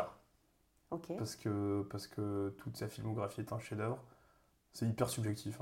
Hein. Non, c'est objectif de fou en fait. parce que David Fincher, c'est quand même le boss. c'est quand même un bon réal, ouais. Ouais, oh, plus que Montréal. Si vous pouvez avoir un centième de ce qu'il fait. euh. Bah, tu sais, euh, j'ai regardé un film de lui il y a pas longtemps qui s'appelle The Game. Ouais, c'est son premier film, ça, je crois. Non, Hmm. je pense pas. Un de ses premiers. Non, il avait déjà fait. euh, Je crois qu'il avait déjà fait. Non, c'est vrai que c'est un peu vieux. Mais je crois qu'il en avait déjà fait avant. Peut-être. mais Et c'est ben j'ai pas kiffé ce film. Bah, en fait, Fincher, j'ai- j'en aime beaucoup. Beaucoup de ses films, je les trouve vraiment cool, mais lui, euh, je l'ai j'avais un peu envie qu'il se termine, quoi. Genre, euh, j'en avais marre. S'il vous plaît, la fin. J'ai pas vu Manque, le dernier qu'il a fait en noir et blanc sur Netflix. Ah, purée, mais attends, mais je, je devais le regarder. Ah, mais j'ai jamais fini. Il paraît qu'il est pas dingue, mais je l'ai pas vu celui-là. Ouais. Non, et en, en option, je mets quand même, euh, je mets quand même Wes Anderson euh, dans les réels préférés. Mhm. Petite, euh, Évidemment, Bong Joon-ho parce que j'avais cité son meilleur film. Oui. non, mais. Non, mais ouais, non, vraiment David Fincher parce que c'est un- c'est les thrillers, c'est les drames, c'est tout ce que j'aime dans le cinéma. Et, euh, et voilà, donc je mettrai quand même en numéro 1, mais Wes Anderson, de par son esthétique, c'est quand même une dinguerie. Ouais. Enfin, je pourrais citer plein de réalisateurs que j'adore, mais bon, voilà. Ouais. On va s'arrêter là. Ok. Euh, quel serait ton genre cinématographique euh, préféré? Drame, drame, thriller, enquête. Ces films qui font un peu, qui font un peu pleurer et réfléchir. Et euh, ouais, je sais pas, j'aime bien les... ces films qui sont un peu tristes, mais pas tristes. euh, Faut pas triste, il y, a un, enterrement, il y a un mec qui est mort, c'est dommage, c'est triste, mais vraiment, ce... je sais pas. Parce qu'il y a. Enfin, demain, tu me dis. Après, encore une fois, c'est des histoires de mood, mais demain, tu me dis, tu préfères voir une comédie ou un drame. Je vais... Il y a de grandes chances que je te dise un drame parce que je sais pas, il y a ce truc. euh, Ou peut-être parce qu'après ça, quand le film finit dans ma vie, je- ça va tellement bien dans ma vie par rapport à ce film-là que Mm. je sais pas, je suis content. Je saurais pas l'expliquer, mais j'aime trop ces. Alors, c'est pas parce que j'aime voir les gens souffrir. Non, mais c'est pris dans une histoire. Et... Ouais, j'aime trop ce- ces moods de Gone Girl incroyables. Ouais, moi aussi, euh, moi aussi, j'aime bien regarder genre de. C'est ouais. Puis c'est genre, c'est un genre aussi, comme d'autres évidemment, mais c'est un genre où tu peux tellement jouer avec les sentiments des gens Mm. plus facilement. Une comédie, ça va être drôle. Déjà, c'est pas facile de faire de la comédie, Ouais. soit dit en passant, mais euh, en France, on le prouve avec toutes les comédies nulles qu'on fait, mais mais euh, c'est pas facile de. Bienvenue sur le podcast qui tacle le cinéma français. Fait des très bonnes comédies aussi. Mais non, non, c'est. euh, Donc tu dis ça juste pour pas vexer des gens. hein. Oui. On sait que c'est pas vrai. Non, mais je, je suis tranchant, mais évidemment, faut pas généraliser, heureusement, que tout n'est pas mauvais dans le cinéma français, parce que sinon ce serait triste. Ouais. Non, non, c'est. ouais, je sais pas, le, le drame, tu peux vraiment jouer avec les sentiments des gens. C'est ça, ça monte, ça descend, tu peux faire plein de trucs avec, et je trouve ça très prenant. Dans un film, tu peux faire passer 15 émotions différentes. Mhm. Tu sors de là, t'es lessivé, et c'est c'est trop bien, quoi. Oui, c'est vrai parce que finalement, une comédie, vu que son but premier, c'est pas de te faire pleurer, ou alors Ouais. pleurer de rire, mais vu que c'est pas son but premier, ben tu vas entre guillemets moins accepter le fait que peut-être il y a un moment hyper émotion et tu pleures et genre, enfin tu vois. Mm. Alors que le drame, tu sais à quoi t'attendre. Tu sais que tu peux autant avoir des moments où vraiment tu t'amuses et des moments où vraiment tu pleures et du coup peut-être ça reproduit assez bien la palette des émotions globalement Ouais, ouais. humaines et du coup t'es plus proche de Puis je trouve que tu peux, tu peux aussi surprendre les gens. Enfin, ça reste une émotion, la surprise, mais tu peux surprendre les gens, tu vois. Tu peux euh, te retourner de situation, là, oh non, pas. Enfin, Hmm. je sais pas, il y a, y a trop de possibilités dans le drame et dans les thrillers et dans. J'adore ce. C'est vraiment ce que je préfère. Euh, Est-ce que tu aurais un film plaisir coupable? Oh oui, ça oui. C'est pas des drames du coup. non, plaisir coupable, oui. euh, S'il y en avait. Là, le premier qui me vient en tête, ce serait Fast and Furious. Parce que c'est trop bien. Oh oui, c'est vraiment coupable, mais je sais pas si c'est un plaisir. oh mon Aussi, dieu j'adore. Oh non, l'enfer, il y en a 10 000. Ouais, et puis non, c'est ces films qui se. En fait, moi, je. Je... Enfin, faut vraiment pas le prendre au sérieux du coup, mais c'est ce genre de film euh, vraiment débile. Enfin, le, mec qui fait, du surf sur une porte de Lamborghini, ça n'a aucun sens. C'est trop drôle. C'est le premier qui m'est venu. Mais c'est ce genre de film un peu. euh, J'aime beaucoup les films d'aventure aussi, euh, tu sais, dans la jungle. Genre, typiquement, le, le dernier Jumanji qui est sorti. Grave, moi aussi j'aime trop Ah ouais. J'ai eu toute une période où je regardais plein de films de... avec Dwayne Johnson dedans. Parce qu'il joue tout le temps un peu. Il joue tout le temps un peu dans ces trucs-là. Mais tu vois, pareil, il y a euh, Jungle Cruise là, qui était Ouais, sorti j'ai de. pas vu celui-là. Ah, moi je l'aime trop. Avec je l'aime trop alors que c'est pas fou. Oui, Mais juste, euh, il y a la vibe. La vibe de Dwayne Johnson. Il y a de l'aventure. C'est fun, c'est rigolo. Ah ouais. Et, mais il y a quand même des, des petites énigmes, il y a un Ça, peu de suis Les suspense. Indiana genre, Jones, euh, bas de gamme, je suis vraiment Ouais. très friand. oh, c'est trop bien. Euh, Est-ce que tu pourrais me parler d'un film qui te fait rire? Fast and Furious. Ah Non, euh, non, le, le, le film qui m'a le plus marqué, qui m'a fait le plus rire, mais ça c'est pareil, du coup le, le mood parfait pour voir ce film-là, c'était 22 Jump Street. Et je suis allé le voir dans une période de ma vie où ça allait pas, euh, rien de grave, mais ça allait pas, et j'étais avec mon meilleur pote, et dans sa vie ça allait pas non plus pour les mêmes raisons que moi. Oh, le peine de cœur nul. Oh. Et euh, j'ai pleuré de rire. C'est tout, tout est incroyable. Mais je- voilà, je pense que le mood, l'état dans lequel j'étais, avait besoin de ça. Et euh, j'ai peut-être rigolé euh, à outrance par rapport à ce que c'était, mais qu'est-ce que j'ai ri? C'était incroyable. Parce qu'après, sinon, bah, les classiques, tu, tu vas me parler de OC 117 euh, ou Ouais. de Mission Cléopâtre, évidemment, des chefs-d'œuvre euh, d'humour. Enfin, moi, ça me fait toujours autant rire. Et bah, à l'inverse, du coup, un film qui te fait pleurer? La ligne verte. Oui, un classique, euh, Ouais. classique des larmes. Parce que moi, je l'ai vu 4-5 fois, je me suis dit, non, là, c'est là que tu pleures. D'habitude, tu ne pleureras pas. Je pleure. Ah ouais. C'est vraiment le seul film qui. Je m'en remets pas à chaque Putain, fois. C'est marrant, moi, je... il me fait pas pleurer du tout ce film. Ah ouais, si. Si, si, formidable. Mais euh, sinon, le seul film où j'ai pleuré au cinéma, c'était Les Petits Mouchoirs, le premier. Et, Ah euh. Parce que j'ai pas vu le second. Moi, j'ai pas fini le premier. donc- Bah, c'est à la fin que j'ai pleuré, c'est dommage. bah oui, c'est ce que j'ai cru comprendre. Mais, ouais, c'est le seul film qui m'a fait pleurer. Je saurais pas dire est-ce que c'était un mood ou quoi. Parce que le film est. J'ai bien aimé le film. J'aime bien les films de copains comme ça, moi. Euh, où je- j'arrive un peu à me projeter, à me dire ouais, euh, je ferais ça avec mes potes, c'est cool. Ouais. C'est le seul film qui m'a fait pleurer au cinéma. J'ai déjà eu la petite larme. J'ai eu la petite larme dans Fast and Furious, aussi, j'admets. Ouais. Mais euh, non, j'ai eu ouais, des petites larmes de. c'était une larme de, de souffrance Non. Fast and Furious C'est à la fin, c'est parce que tu sais, Paul Walker il est mort. Ah oui, c'est vrai. Et donc, du coup, ils ont fait une scène comme ça. Exactement. Et les voitures se séparent comme c'est trop beau. J'ai une petite larme, petite larme. Oh mon Dieu Et toi, t'es là avant à nous parler que t'aimes les drames et La, tout. la fragilité du gars, mais. Les voitures, elles se séparent à la J'ai fin. pas pleuré, j'ai eu une petite larme. Oh. C'était- C'était bien mis en scène. Non, mais voilà, donc c'est c'est les deux seuls films qui m'ont vraiment fait pleurer, c'est ces deux-là. Mm.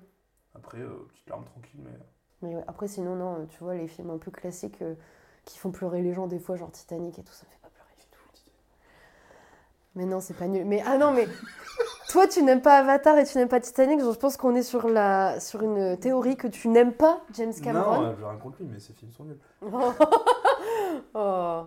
Oui, parce que l'histoire, c'est que tu n'as pas aimé Avatar 2.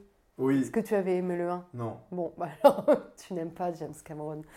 Non, mais c'est c'est le film que j'aime pas. J'ai rien contre lui, je le connais pas. Oui, c'est vrai. Mais Avatar, c'est quand même sacrément nul. on pourra en débattre pendant des heures, on va pas le faire, Oui. mais. euh, Non, moi, je. Il est pas nul, mais. euh, Les gens vont te dire, oui, mais il est très beau. Oui, Oui, mais c'est des paillettes dans les yeux. c'est 1,5 milliard, pas- cinq, il c'est le minimum.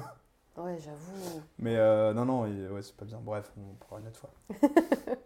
Euh, Est-ce que tu pourrais me parler d'un film qui t'a marqué particulièrement? Autre que ceux que tu m'as déjà dit. Ouais, euh, il y en aurait deux pour deux raisons différentes. Un film qui m'a vraiment marqué de, par, de par son scénario, ce serait Buried avec Ryan Reynolds. Je sais plus qui est réalisateur parce que c'est 1h30 dans un cercueil. Le, le huis clos le plus, le plus clos du monde, quoi. Genre vraiment. euh, et le film est incroyable de, de- d'intelligence, de, mise en scène, de, de ce que ça raconte et tout. Donc j'avais kiffé ce film. Faut pas être claustro, mais j'adorais ce film. Ouais. Et sinon, un film qui m'a vraiment marqué, mais euh, différemment, qui a marqué l'enfant que j'étais, c'est Harry Potter. Yes. Le premier, parce que bah, je suis, enfin, c'est le premier film que je me souviens être allé au cinéma, j'avais 8 ans. On a vu, on a maté ce film-là et je suis rentré et j'avais des étoiles plein les yeux. Je suis revenu en disant, mais c'était fou, c'était incroyable. Enfin, je lui ai raconté tout le film, je passais pas deux heures à lui raconter tout ce que j'avais vu, les baguettes magiques et tout. Enfin, et c'est, je pense, la première fois de ma vie où j'ai découvert un monde, enfin, j'ai compris ce que c'était les mondes imaginaires et, et qu'on pouvait créer ça, et que, enfin, que, que tous, tous nos rêves les plus fous pouvaient exister euh, dans le cinéma, quoi. Mm. Et donc, c'est là que je me suis dit, ah ouais, en fait, le cinéma, c'est incroyable. Et c'est vraiment, ça m'a marqué euh, pour ça, quoi. Et c'est ça qui t'a donné envie d'en faire, tu penses ou... Je pense pas. Parce que pour moi, dans le cinéma, comme beaucoup de gens, et peut-être beaucoup de gens qui écoutent ce podcast pensent pareil, c'était euh, acteur, réalisateur, producteur, et voilà, quoi. Ouais, quand Parce tu qu'en connais fait, pas. euh, Il y a, le il y a métier. 50 métiers euh, sur un plateau. a- D'où l'existence de ce podcast. Oui. et donc, du coup, c'est hyper. J'ai découvert assez, enfin, tardivement, vers 17, 17 ans, ouais, je pense. C'est là que je me suis rendu compte que bah, le... les plateaux de tournage, il y avait des gens qui sont pas connus, personne ne sait qui c'est, on sait pas ce qu'ils font, mais ils sont là et il y a besoin d'eux. C'est là que je me suis intéressé et que, j'ai approfondi le sujet. Donc, non, je pense pas qu'à 8 ans, à 8 ans, je voulais toujours être vétérinaire. Euh, Harry Potter, donc très bon choix, j'approuve, car je précise pour les gens qui ne me connaissent peut-être pas, euh, je suis très très très fan d'Harry Potter. très très très très fan. Hein À les Gryffondor, c'est nul. Non C'est le meilleur Bon, Peu importe, ce n'est pas le moment d'avoir ce débat. Un film euh, doudou, donc c'est-à-dire un film que tu regardes pour te réconforter quand ça ne va pas. Euh, ouais. Et je, si j'en ai un, mais euh, est-ce que je peux en parler? Je sais pas. non, aussi, euh, mon vrai film doudou, c'est High School Musical. D'accord, donc quand ça va pas, tu, tu regardes High School Musical? Ouais. Mais euh, non, si, c'est un film doudou parce que. bah, enfin, non, on, on redit tout le temps la même chose, mais parce que bon moment, quoi. C'est sorti quand j'avais euh, 14-15 ans. C'est un téléfilm en plus à la base. Sur M6, à Noël, genre vraiment le 24, euh, je crois le 24 euh, décembre, c'est sorti un truc comme ça.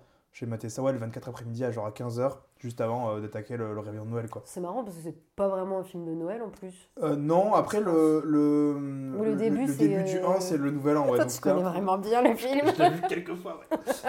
mais euh, non, mais j'aime bien parce que oui, c'est c'est- c'est c'est Madeleine de Proust de quand Mm. j'étais ado, c'est des trucs musicaux, j'adore j'adore les comédies musicales.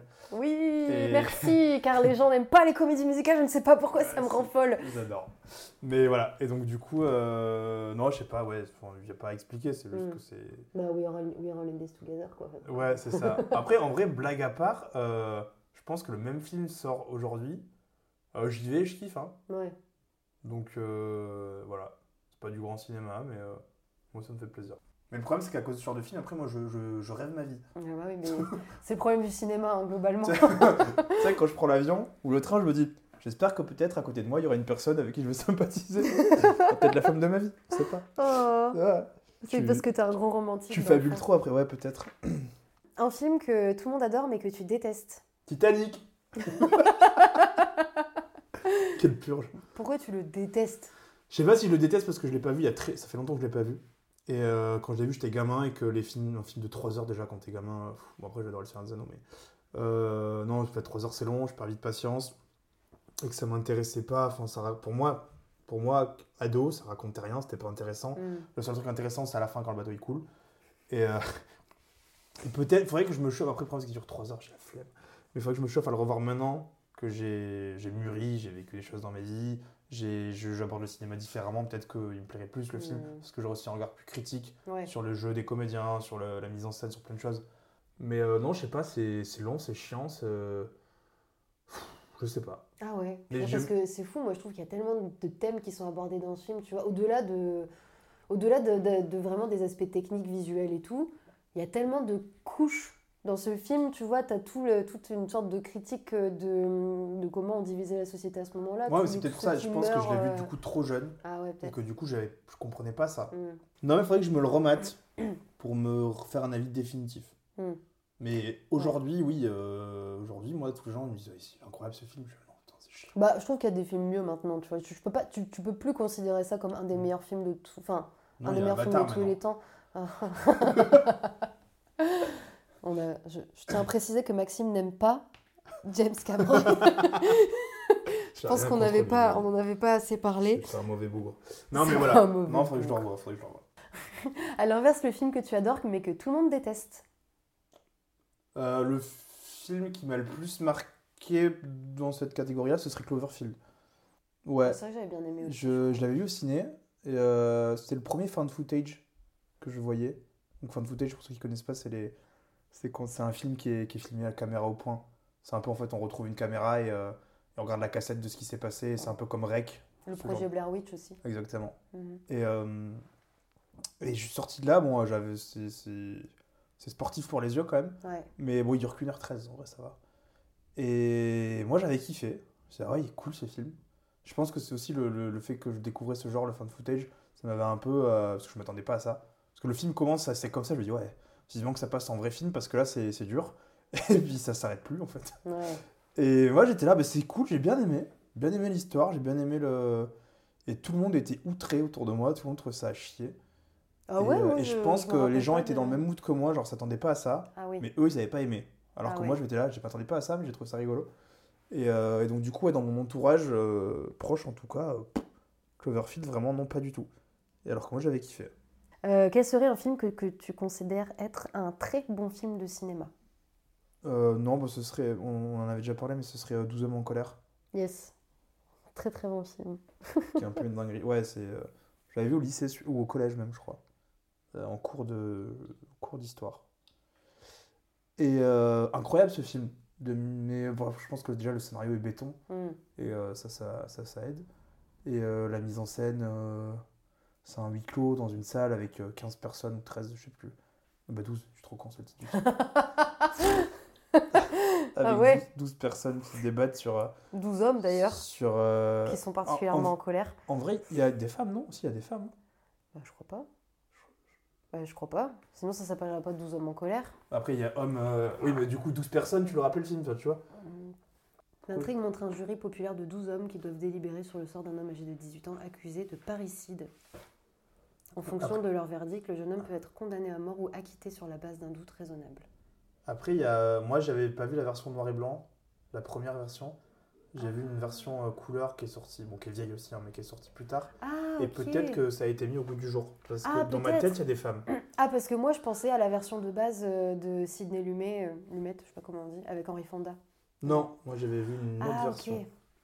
Je suis, enfin, je parle pas du mais même, je suis sûr de voir. Mais après, ça reste, enfin, c'est la même histoire, quoi. C'est un, c'est un remake qui m'avait marqué aussi parce que parce que j'avais pas forcément envie de le voir.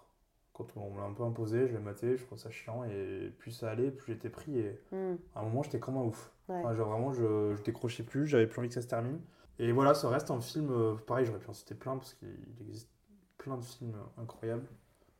Mais pour, euh, pour changer un peu de, de genre, d'époque, euh, ça me paraît être un, un bon exemple Hmm. de film très réussi. Mais c'est marrant parce que ces trucs de. Enfin, moi, je sais que ça m'arrivait beaucoup de fois où euh, je me mets à regarder un vieux film. Mais vraiment un vieux film, donc on parle du noir et blanc, on parle même de. ouais, Enfin, non, on parle quand même de, de sonore. Je- ça m'arrive rarement de regarder des films muets par euh, plaisir. Mais euh, tu regardes un film, tu sais que ça va être long. Tu sais que ça va pro- probablement être chiant parce qu'on n'est pas du tout sur les mêmes rythmes que maintenant il y a dans les films et des trucs comme ça. Oui, puis ça Et- raconte des trucs d'une autre époque aussi que pas ça. forcément Donc connu. euh, tu, tu, tu retrouves pas forcément finalement dans l'histoire. Et en fait, tu t'es complètement pris par le truc et ça devient un, de- un des films que tu vas adorer de ouf alors que tu t'attendais pas du tout à bien aimer quoi. Ouais. Et ça m'est quand même souvent arrivé avec des vieux films un peu comme ça euh, que j'ai découvert un peu par hasard ou juste euh, j'avais vu que c'était un film hyper connu, hyper euh, hyper culte et tout et moi je me disais oh, ah, ah, genre les raisins de la colère, tu vois. Ouais, ouais. J'ai pas lu le bouquin, mais j'ai regardé le film vraiment en me disant bon, je vais regarder le film. Et en fait, j'ai adoré quoi. C'était trop trop bien. Pareil avec Citizen Kane, pareil avec M le maudit. Enfin, tous des films où vraiment à chaque fois je me disais oh là là, ça va être chiant et pas du tout. Puis tu te fais peur aussi avec des ce qu'on appelle un film culte. Enfin, t'as une espèce de pression sociale euh, qui fait que si t'as pas vu tel film déjà. euh, voilà, ouais, c'est bon Et quoi. puis sous prétexte que c'est un chef-d'œuvre, bah tu vois Titanic. euh. Ouais. Non mais euh, James Cameron. non mais ouais, il y a ce truc de je sais pas. C'est euh, voilà, je sais pas plus d'arguments sur ce que j'allais dire. Mais Oui, elle avait un moi j'ai du mal à voir les, les vieux films aussi. Déjà parce qu'en plus l'esthétique aussi. Un vieux film, tu sais qui est qui a mal vieilli, euh, qu'un enfin aujourd'hui on fait des films de fous et euh, des très bonnes caméras, très bonnes images et du coup moi même un noir, un noir et blanc, en vrai noir et blanc, même un film qui sort aujourd'hui en noir et blanc, j'ai du mal à me lancer. Une Ah fois que le film est lancé, ça va, je suis dedans. Mais euh, tu vois, et c'est pour ça que Manque de Fincher dont on parlait, je l'ai pas regardé parce que c'était en noir et blanc. T'avais pas vu The Lighthouse? Si, T'avais pas aimé Le noir et blanc était trop beau. le hein. noir et blanc est trop. Non, mais c'est juste qu'en fait, euh, moi j'aime la couleur et, euh, Mm. et ça me rappelle trop des vieux films et du coup, moi c'est un Ah peu. ouais. C'est psychologique parce qu'une fois que le film est lancé et que je suis dedans depuis 10 minutes, j'oublie la couleur et surtout ça marche dans une salle euh, de cinéma parce Mm. que tu es dans le noir complet, il y a cet écran noir et blanc donc il n'y a rien d'autre. Si tu mets ça dans ton salon sur une télé, bah, tu vois les couleurs autour de toi et c'est noir et blanc dans la télé. Et Ah il y a un truc qui, te- qui ça me gêne, gêne. enfin je sais pas, ouais, j'arrive pas à me rentrer dedans. Perso. Hein. pourtant, moi, je trouve que justement, euh, le, le noir et blanc, ça a forcé des, ça a forcé un travail de la lumière hyper différent, tu vois. de Oui, non, bien sûr, après Et je trouve qu'il y hein. avait vraiment des trucs trop trop beaux. des- Non, non, mais je suis totalement d'accord, c'est pas le. Très- C'est pas que je trouve pas ça beau, c'est juste que vraiment il y a ce. Je sais Mm. pas. Non, ouais, je comprends. Mais moi, tu vois, par exemple, j'adore le film noir, le genre du film noir. Je trouve ça trop bien parce qu'il y avait vraiment des trouvailles artistiques en termes de lumière, en termes d'image, en termes de construction, de composition et tout. Pour. En fait, je trouve que c'est un des genres les plus parlants quand tu veux. euh, Tu veux faire passer des émotions dans ton film, tu veux faire comprendre des choses, et ça va pas être que via le scénario, ça va être aussi par l'image. Ouais. Et comment est-ce que tu crées ça? Tu crées ça en composant ton image, en faisant une lumière un peu particulière et tout, en créant, voilà, le, le- le noir, le film noir, c'est des, des lumières très hachées, des, des, des- des trucs euh, très durs, très, euh, des, des gros contrastes et tout, et je trouve que ça parle, tu, tu dis beaucoup de choses en juste une image, alors que des fois, ça, ça tu- Enfin, ne fait pas forcément avancer le scénario, mais juste Ouais. ça te donne une émotion hyper particulière et je- enfin, je sais pas, je trouve ça trop intéressant. Mais je crois que j'aime bien la, J'aime bien le côté un peu artisanal, euh, beaucoup plus artisanal en fait des films d'avant. C'est pour ça Ouais, que j'aime beaucoup les vieux films. C'est que ils étaient obligés de trouver des techniques, mais euh, manuelles, tu vois. Genre des. Ça pouvait pas être des effets spéciaux rajoutés après euh, par Ouais, ordinateur. sûr, tu vois ce que je veux dire? Et il y a un truc très artisanal que j'aime beaucoup, beaucoup, quoi. Ouais. Genre Hitchcock euh, qui crée le fameux plan Vertigo pour le vertige. Enfin, Ouais, bien sûr, bien sûr. Merci beaucoup de, de nous avoir euh, parlé de ton métier Merci avec autant de passion, C'est trop cool. avec autant de, de, de joie. Enfin, ça fait vraiment plaisir de, d'entendre des gens parler de ce qui leur fait plaisir de faire et de leur passion. Et de... Enfin, je trouve que c'est ça va plaire à des gens. Ça Oui. va les motiver à faire euh, ce métier-là ou un autre. Mais non, mais je pense qu'en plus, euh, vraiment, le, bah, le machiniste, c'est un des métiers dont on n'entend vraiment jamais parler. Tu auras toujours besoin d'un machinot, je pense. toujours besoin d'un petit caméra. machinot dans la poche. Bah oui. Donc euh, merci beaucoup et euh, j'espère oui que, que tu auras suscité la curiosité chez des personnes qui ne connaissent pas ce métier. Est-ce que tu aurais une recommandation euh, de film, de série, de livre, de d'expo, de peu importe, à un truc culturel à partager aux gens? Voilà, voilà. Bon alors Maxime n'a rien à nous En jeu vidéo aussi. Ah, Ah, si, si, bah en voilà, série. carrément. Non, si, en série, il faut voir The Last of Us. Ah Euh, yes. Parce que j'ai dit jeu vidéo, ça m'a fait tilt. Bah oui. Après, si vous avez joué au jeu The Last of Us, qui est un pur chef-d'œuvre, euh, vous allez, je pense, aimer la série, qui est très fidèle. Alors pas à 100%, c'est jamais très fidèle. Non mais attends, si j'ai vu des comparaisons de Si, si, si, plans non, mais- du jeu et de oui, mais c'est de qu'il y, a- y a, y a euh, suffi qu'ils changent un petit truc et tout Ouais. le monde est là, oh, c'était pas ça dans le jeu. Oui, ouais, enfin bon, ils font chier les gens. Mais non, The Last of Us, euh, euh, enfin vraiment, c'est une petite pépite euh, scénario, enfin, de série que je vous conseille. Et si vous n'avez pas joué au jeu, euh, ils sont c'est c'est des exclus PlayStation qui sont maintenant disponibles sur euh, ordinateur. Moi j'ai une petite recommandation à faire. Vas-y. C'est euh, une chaîne YouTube. Elle Ah, s'appelle euh, Studio Binder et en fait c'est une chaîne américaine je pense. Et ils font des vidéos un peu d'éducation sur le cinéma, mais ils vont t'expliquer comment faire un film, mais ça va être vraiment bien fait. Euh, ils ont tout de suite une série donc, qui s'appelle The Shotlist et qui va vraiment te parler de euh, factuellement, en fait, euh, techniquement parlant, comment on crée une image, tu vois, comment est-ce qu'on crée un plan. Et après, ils ont plein d'autres vidéos sur euh, le style d'un réalisateur, sur euh, qu'est-ce que qu'est-ce qu'un qu'est-ce qu'un protagoniste, comment est-ce qu'on crée euh, du suspense, enfin des trucs hyper euh, précis. C'est pas très long leurs vidéos. Et ils ont aussi même des petits PDF euh, que tu peux télécharger avec un récapitulatif.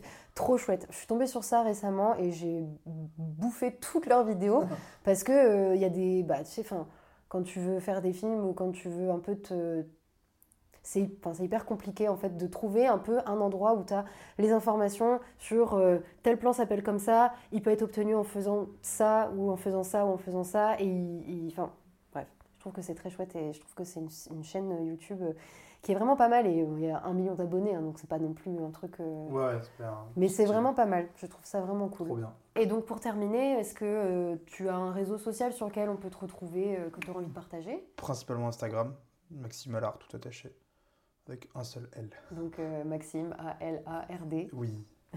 Et voilà. Puis si vous voulez voir ma filmographie, c'est sur IMDb. comme on le disait tout à l'heure. Ouais. Et voilà, c'est euh, chef est à l'honneur. Oui. Et Super. donc voilà. Ok, ça marche. Ben, merci beaucoup et peut-être à une prochaine fois euh, sur le podcast. avec On plaisir. sait jamais. On se tient au jeu. C'est la fin de ce premier épisode de la feuille de service. J'espère qu'il vous a plu, que vous en savez un peu plus sur le métier de machiniste au cinéma et que nos conversations du portrait filmois vous auront intéressé. Je vous avoue que j'ai dû couper une bonne moitié de tout ce qu'on avait enregistré avec Maxime pour pouvoir faire un épisode pas trop à rallonge. Euh, cela dit, c'était quand même des conversations que moi j'ai trouvé super intéressantes. Et si ça vous dit, je peux peut-être faire des extraits que j'ai coupés, un petit épisode bonus, genre hors série. Bref, vous me direz ce que vous en pensez, moi je pense que ça peut être sympa. Euh, si cet épisode vous a plu, n'hésitez pas à mettre des petites étoiles d'appréciation sur votre application d'écoute. Et vous pouvez aussi m'écrire un petit mot sur l'Instagram du podcast, at fds.podcast. Voilà, c'est tout pour aujourd'hui, et c'était déjà bien fourni. Je vous retrouve dans deux semaines pour un nouvel épisode avec une nouvelle personne exerçant un tout autre métier du cinéma et de l'audiovisuel. J'ai nommé une costumière. À bientôt